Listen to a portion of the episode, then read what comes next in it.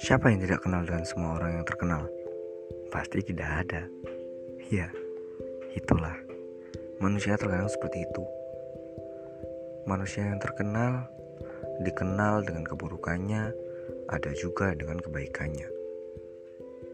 Tapi namanya juga manusia, pasti dia mengambil yang buruknya. Iya kan? Iya dong. Hah, Aneh.